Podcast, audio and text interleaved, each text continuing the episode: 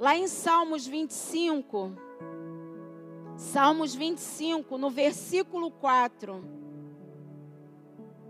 Salmos vinte e cinco, versículo quatro, diz assim: Faze-me, Senhor, conhecer os teus caminhos, ensina-me as tuas veredas, guia-me na tua verdade, ensina-me, pois tu és o Deus da minha salvação, em quem eu espero todo dia. Aleluia! A nossa esperança está no Senhor, amados. A nossa esperança tem que sempre estar no Senhor. Aqui, quando a palavra do Senhor diz: Faze-me, Senhor, conhecer os teus caminhos.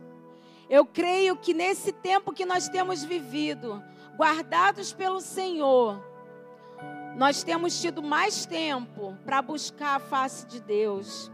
Nós temos mais tempo de ter intimidade com o Pai.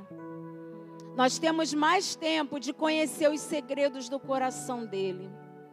Que você possa fazer desse tempo, que nós não estamos confinados, nós estamos guardados pelo Senhor, a fazer algo diferente, a sermos melhores, a voltarmos a nos, nos juntarmos na congregação dos santos de maneira diferente, dando mais valor ao que outrora não dávamos, sendo crentes fiéis, sendo crentes cheios do poder do Espírito Santo.